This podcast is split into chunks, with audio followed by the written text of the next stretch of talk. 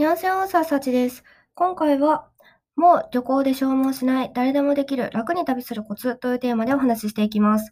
旅行ってなんだか精神的にも体力的にも疲れる、消耗せずに楽な旅行がしたい、そんな風に考えていませんか？私は今までにアメリカ、イギリス、オーストラリア、韓国など世界中を旅してきました。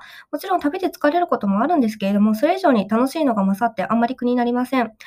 えー楽に旅するコツを知っているので疲れにくいのです。今回は、旅で疲れやすい方向けに私が実践している楽に旅するコツを解説していきます。はい、結論ですね。あの、予定を詰めすぎないことです。スケジュールに余裕を持たせましょう。旅行で予定詰めすぎるのはナンセンスです。慣れない土地で行動するということは道に迷ったり言葉がわからなかったりして計画が挫折するのは当たり前です。せっかく立てた予定が思い通りにいかないと疲れるのはもはや必然と言えるでしょう。私は以前、えー次のようなツイートをしました。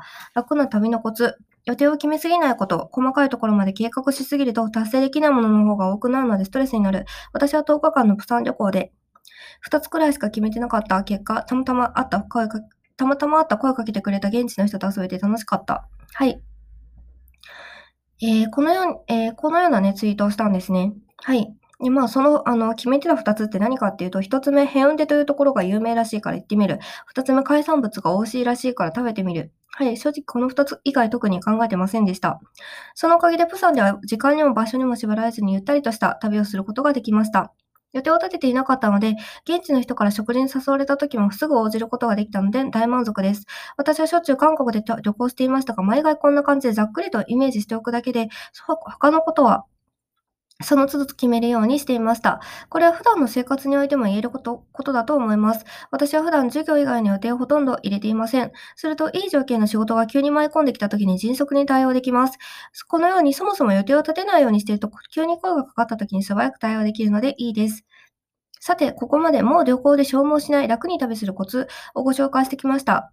ここで、そうは言ったものの予定って勝手に埋まっていくものじゃないの予定予定をほとんど入れない生活なんて現実的に可能なの？そんな風に予定の立て方に疑問を持たれる方もいるかと思います。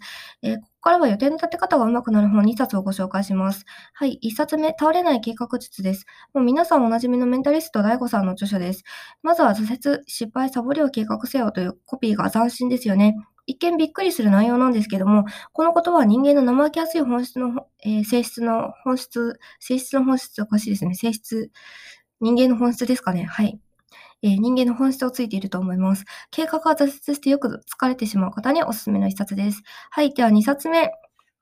えー予定の立てた方、立て方が上手くなる本。2冊目、えーやり抜く人の9つの習慣です。モチベーション科学の第一人者、ハイディ・グラント・ハールバーソンさんの著書です。